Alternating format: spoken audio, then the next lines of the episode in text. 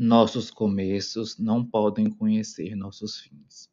Nossa pureza não pode imaginar sua corrupção. Naquela época, tudo o que ele sabia era que adorava a corporação, naqueles primeiros anos, andando ou dirigindo pelas ruas, de farda, vendo as pessoas que o olhavam, os inocentes sentindo-se seguros porque ele estava ali, os culpados sentindo-se em perigo porque ele estava ali.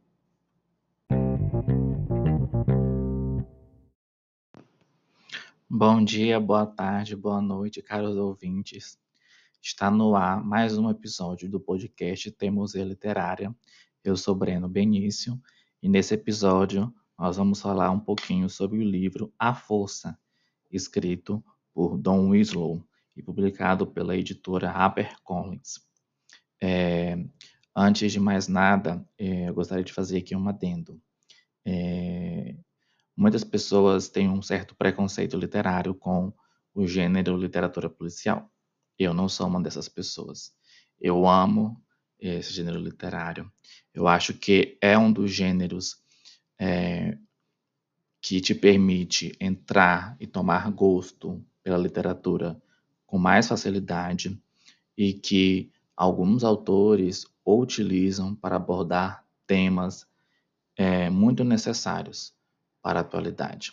E esse livro ele me foi indicado justamente por um autor que é referência no quesito é, livros policiais, livros de terror, que foi Stephen King. Inclusive, na capa do livro tem um blurb dele, que diz assim, abre aspas, imagine o poderoso chefão com policiais, é bom mesmo. Então, com esse blurb, nós temos início na nossa Análise do livro A Força. É uma breve resumo do que se trata o livro. No livro, nós vamos acompanhar uma força-tarefa especial, denominada A Força, é, no Departamento de Polícia de Nova York, no ano de 2017.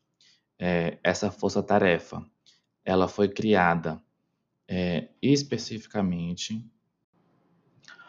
para tratar de todos os crimes relacionados a drogas e armas dentro do, do, do município de Nova York. E essa força-tarefa é composta inicialmente pelo Malone, que é o nosso personagem principal, pelo Billy O, pelo Russo, que é um policial negro, e pelo Monte. Esses quatro policiais compõem essa força-tarefa e trabalham diretamente no combate ao crime. É, o mais interessante é que logo no blurb da, da, da capa do livro, ele já faz é, uma referência a O Poderoso Chefão. Então, nós já temos alguma ideia do que nós vamos encontrar aqui nesse livro. É, Malone, ele é o líder dessa força-tarefa e ele é um policial corrupto. É, ele vem de uma família de policiais, pai dele era policial, ele tinha um irmão que, ela, que era bombeiro e que acabou sendo, mor, sendo morto no, no, ataque do 11 de setembro. O irmão dele é, estava dentro de uma das torres gêmeas que veio abaixo e o Malone é, traça essa carreira policial é, sempre com muito destaque. É, ele se demonstra no começo do livro um policial muito apaixonado pelo seu trabalho. É, e nós vamos acompanhar durante a leitura desse livro é, o trabalho dessa força-tarefa e principalmente o desenvolvimento desse personagem, Malone, que é um policial teoricamente exemplar em um policial extremamente corrupto. E o autor, Don Wilson, faz isso com um brilhantismo que eu não vejo muitos autores fazendo atualmente. É, então, como que o livro começa? O livro começa com uma operação da força é, na qual eles pretendem fazer uma apreensão de é, cocaína, não, de metanfetamina. É, e durante essa apreensão de metanfetamina, é, os quatro, Malone, Billiot, Russo e Monte, acabam por encontrar o dono, o, o líder da gangue, e no local, junto com 50 quilos da droga, mais um valor, um valor em espécie. E o, e o que acontece? Eles acabam por matar esse dono, esse, esse chefe né, dessa, dessa quadrilha, e apreender para eles o dinheiro e parte da droga. Então, nós já começamos o livro desse jeito, é, com essa cena de corrupção dessa força-tarefa.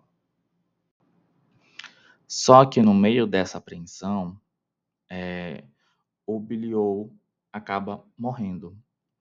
E esse é o ponto de virada na narrativa da força. Vários desdobramentos do livro vão se desenvolver a partir da perda desse membro e nós vamos acompanhar todo esse desenvolvimento. Com é, a eliminação de um dos membros da força, é, o chefe comandante da polícia, ele recruta é, um novo agente chamado Levin, que é um policial judeu graduado em Harvard e que sempre quis trabalhar com Malone, porque ele sempre teve a fama de ser um policial honesto que é, trabalhava contra as drogas, contra a corrupção e contra as armas. E esse policial novo é integrado à força e nós vamos ver as relações que vão se desenvolver a partir disso. É, o autor ele pontua muito a glamorização é, do status de ser policial nessa Nova York de 2017. É, esses policiais que formam esse esquadrão especial é, são como celebridades. É, eles saem nas capas de jornais, eles é, têm assentos em restaurantes específicos, saem com as melhores mulheres. Nós vemos que é, eles são donos da cidade, praticamente.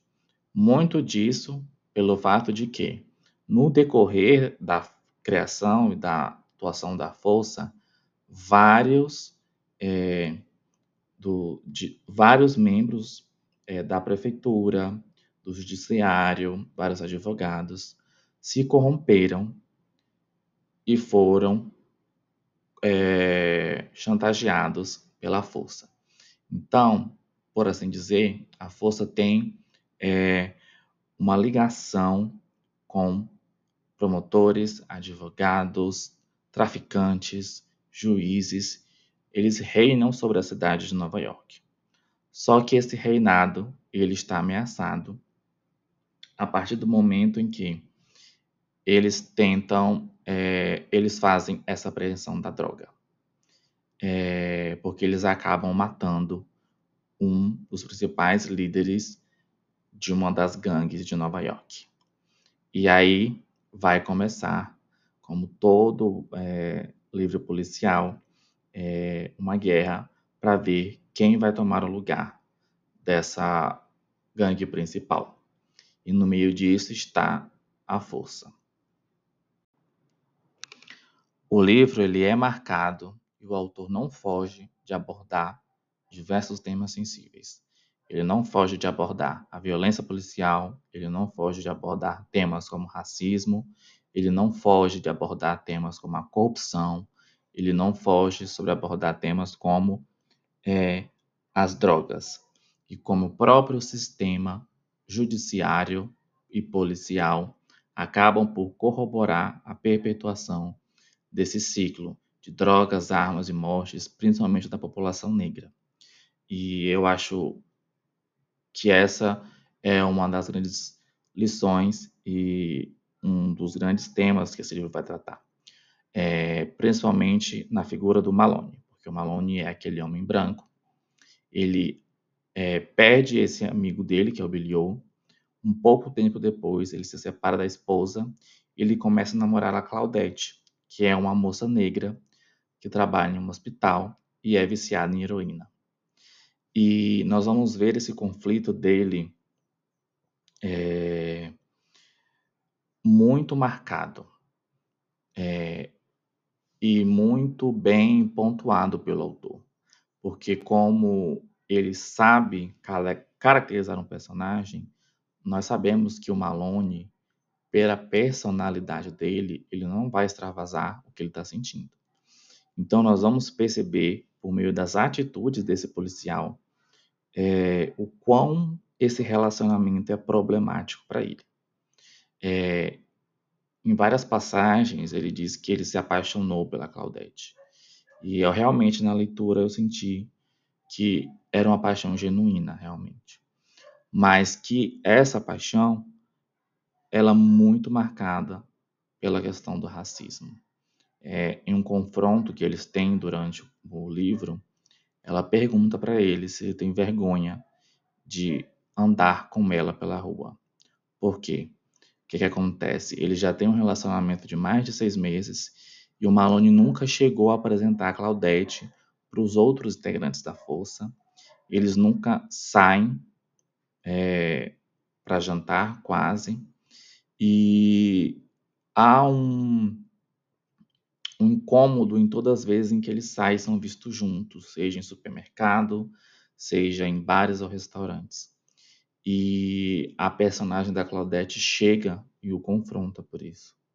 E aqui nós vemos o quanto é, o racismo é realmente uma estrutura.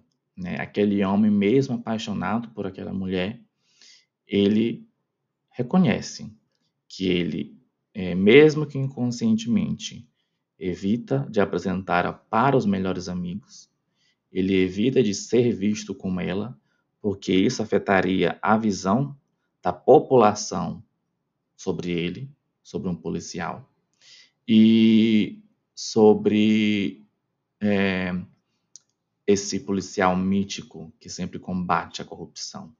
Então, na mente do Malone, ele faz essa, essa associação de que se a população ver namorando uma pessoa negra, ele vai perder a sua reputação. E isso acaba por ser um dos pontos muito mais tristes do livro. E depois dessa apreensão de drogas e com a morte do, de um dos principais traficantes da região, vai começar né, a guerra entre as gangues dominantes. É, existe uma separação bem clara né, das guerras é, em relação às suas etnias, às suas raças, né? Existem os negros é, e os latinos ou porto-riquenhos. E no meio de toda essa intriga está a força, que sempre, é, como eu posso dizer, tirou vantagem de alguma forma é, dos negócios de todas essas gangues não só das gangues, mas de várias e várias é, ilícitos cometidos. É, durante o livro a gente vai percebendo que o suborno se torna uma prática corriqueira, não só na, na força, né, mas em toda a polícia de Nova York. É, é, promotores são comprados para não oferecerem denúncias, é, juízes são comprados para não aceitar provas, é, advogados são comprados é, para aconselhar os seus clientes a fazerem acordos, testemunhas são compradas para não testemunhar. Então a gente vê um cenário de grande corrupção. E nesse meio está a força-tarefa. E o livro vai se desenvolver nisso, é, nessa guerra entre as facções de Nova York tentando tomar o poder. É, só que o que, que vai acontecer durante esse meio, esse embate, né? É, o Malone acaba sendo pego é, em uma tentativa de comprar é, um promotor pelo FBI. E ele se vê, é, entre aspas, obrigado a colaborar com o FBI. E isso é um ponto chave e de virada para o nosso personagem principal. E aí nós temos que pontuar que nada pior para a imagem de um policial é a de um rato, né? Um rat em inglês, que é aquele policial que delata os, próximos, os companheiros de corporação. No início, o Malone ele faz um acordo com o FBI é, para delatar apenas os advogados e os promotores. Só que a gente sabe que as coisas não são assim, né? E o Malone ele vai descobrindo isso com o passar do tempo. É, ele vai descobrindo que as entranhas da corrupção são muito entrelaçadas é, no momento em que ele é inquirido pelo FBI, ele fala: tudo bem, eu entrego promotores e advogados, mas os meus colegas da corporação eu não entrego. Só que, com o passar do tempo e com as escutas que ele vai fazendo, com as provas que ele vai recolhendo, ele se vê em uma situação na qual a agente do FBI responsável é, o coloca contra a parede. É, ou você delata os seus companheiros de corporação, ou a sua esposa, ela vai ser é, penalizada pelos ganhos é, ilícitos né, dela. Por quê? Porque dentro dessa força, é, mais ou menos é como se fosse uma realmente uma gangue é, muito parecido com o que acontece no Poder do Chefão. É, eles cuidam uns dos outros. É, então, assim, mesmo separado, a mulher do Malone recebia constantemente dinheiro dele e dos amigos para sustentar os dois filhos que ele, que ele tem e ela não trabalha. Então, a promotora faz uso disso, desse ganho dessa mulher que não trabalha, como ameaça é, de uma persecução contra ela. E para que a mãe dos filhos dele não seja presa, ele concorda em delatar os amigos. E é aí que a coisa vai, vai descambar. É, esse policial. Esse policial que antes se achava invencível, imbatível, não tocado, acaba por ultrapassar uma linha que ele pensava que ele nunca ia ultrapassar, que era delatar os seus próprios amigos. E aí nós vamos começar a ver é, o desfacelamento do Malone, né?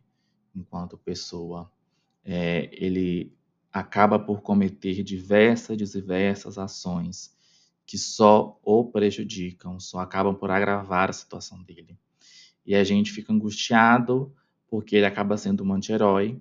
É, e nós começamos a ler o livro uma velocidade alucinante. É um livro bastante é, longo, ele tem mais de 600 páginas, mas você não consegue parar de ler, porque você quer saber o que vai acontecer com o Malone e com a família dele e com os policiais. E o Don Wilson ele consegue escrever de uma forma muito boa e muito contundente, porque ele sempre vai pontuar a questão da corrupção e não somente a questão da corrupção dentro da política de Nova York, mas também a corrupção em todos os âmbitos da sociedade. É, tanto na polícia, como no FBI, como na prefeitura, como nos advogados, como nos promotores, e como toda essa roda de corrupção acaba por impedir e acaba por não deixar ninguém de fora. Entendeu? É aquela é aquele velho dilema da linha. É, uma passagem do livro, que é uma passagem que me fez refletir muito, ele pergunta para o amigo dele, da, da Força de Cooperação, é, em qual momento da vida deles que eles viraram esses policiais corruptos que estão pensando em vender drogas, em se tornarem traficantes, por assim dizer.